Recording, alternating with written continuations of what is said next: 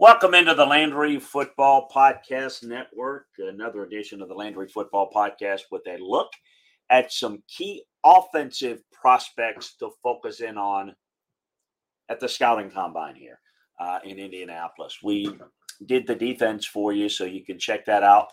Um, we want to focus in on some guys. Look, the, the, everybody is studied and evaluated. We want to make sure that uh, you know that that's all part of the process.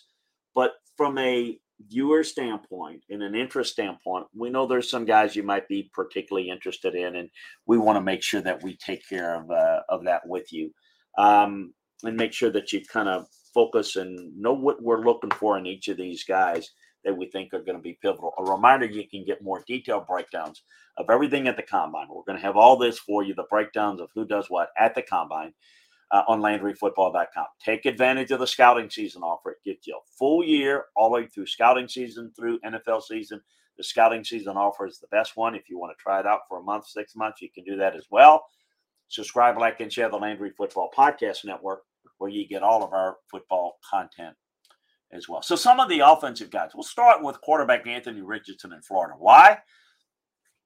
Seeing a quarterback move and throw in person is an important part he's not a really good passer. He's a tremendous athlete, but the ball explodes out of his hands, and he's got a chance to really show maybe his potential for growth. The other thing is psychological and interviews.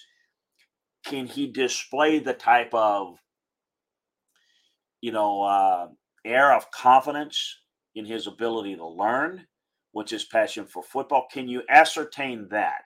Because to me, those are the things that are going to determine the growth potential of this guy because this guy in this age of dual threat quarterbacks in the NFL, this guy has all the physical skills, but he's a project.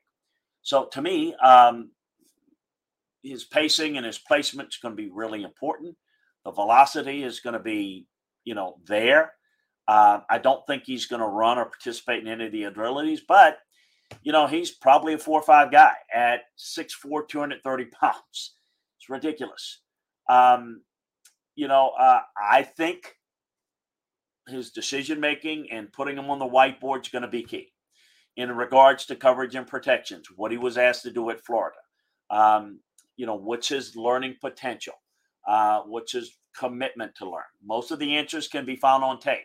He did some promising things with his eyes and his reads, but remember, how well you play in college is reflective of how you're coached, what you're asked to do, and how are you're going to project to the next level. Uh, I want to I want to see that. I think he's the most intriguing guy at the quarterback position. I do think Bryce Young's official measurements going to come in. He's already come in a little short. We want you to see that, and I don't think that's going to change a lot. Um, C.J. Stroud, um, you know, there's going to be a drop off in between Richardson and Stroud's passes, but just how wide is the gap?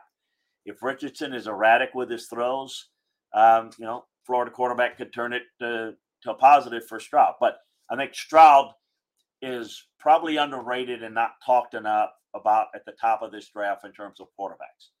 Uh, the guy can make a lot of plays, extend plays. He's got a lot of weapons, but boy, he can throw it, throw it on the move. Um,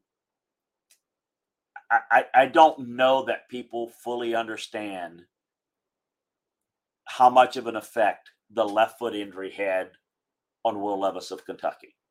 He missed only one game. He played with a lot of pain.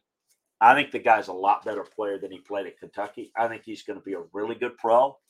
How high? I think we're going to start to see it. I think that's Hendon Hooker tore his ACL in November. His rehab and recovery are going well. Um, but you want to see about the long term issues with the knee if there are any. Running back De'Von Achane of A&M two sport a sports star in high school, can really run a track star. Main concern is his size, 185. Uh, how much is he going to weigh? What can he run it that way? Does he the frame to carry 195, 200? Um, you know, we've we've seen very few backs are you know at an elite level in the NFL weighing under 190. We've seen the Spiller and the Jahvid Best, Chris Johnson, not a lot of but he can play. But how high you want to go with him in his longevity, you will be affected about how well you feel his growth potential is getting, and staying above 200 pounds.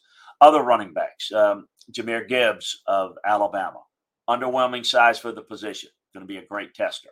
Uh, Syracuse's Sean Tucker. Um, look, he's to me, he can really run. He was a track guy in high school. Think he's going to run well. Tyjae Spears is one of the better running backs in this class, but I'm wondering about his knee, his health there. It's going to be crucial there to look at him. Zach Charbonnet of, of, of the UCLA isn't an elite athlete. The tape is good enough. We'll see exactly what his testing numbers are and will it scare some people off. DeWayne McBride of UAB. Not going to wow you in the speed, but can he be maybe a four-five-two guy? With his contact balance and his power, he runs four-five, four-five-two. That'll be really impressive. East Carolina's Keaton Mitchell is a 180 pound, 85 pound guy, but his speed and agility is going to turn some heads. Sub 11 second 100 meter guy in high school, freakish athlete. Northwestern's Evan Hull has the wheels to be one of the fastest back. Their straight line elements his running style. I'm curious to see how he matches up. At wide receiver, Tyler Scott of Cincinnati. Um, he's got really good, I mean, he's got Tyler Lockett ability um, at the next level. Uh, you know, I'm curious to see what he does. He's um, uh, gonna. I'm, I'm, curious to see if he can run similar to what Tyler Lockett did at 5907, 182, 44, 155 in, in the 10, 35 and a half inch vertical, 10 1 broad jump, uh, 3 6 8 9 3 cone, 407 short shuttle. I'm curious to see what he does and how he compares there. So that's what I'm looking for. Other receivers, Jaxon Smith-Njigba of Ohio State. Um, he sat out with a hamstring injury most of the year. The medical feedback is going to be critical. Drake London, um, USC, didn't have any time drills before last year's draft, but still the first receiver taken. He's a guy I want to watch and see about him medically. Quentin, Quentin Johnston of TCU, one of the more physically gifted, impressive athletes. Speed, leaping ability. Um, I think you know 40 inch in the vertical is is realistic. Jalin Hyatt is one of the top receivers in this class because of his speed. Had a great year. Uh, 100 meter guy. Curious to see where he goes. Cedric Tillman is going to put on a show as well. The other Tennessee receiver. Kayshon Boutte of LSU. Uh, one of the wild cards. I think he'll test well.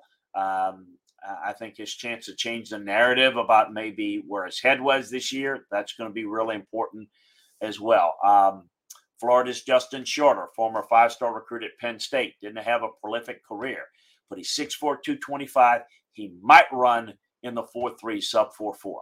That's going to make him a lock to be drafted. Um, you've got Andrei Iosivas of, of Princeton. He's a big time athlete that can run, a track guy. Um, you know, he's 6'3, 205 pounds. Another guy to watch, see what he can do. Um, Tre Tucker of Cincinnati, uh, Trey Palmer of Nebraska, Derius Davis of TCU, other guys I'm looking at. Um, injuries that I need to get checked out at the receiver position, other injuries.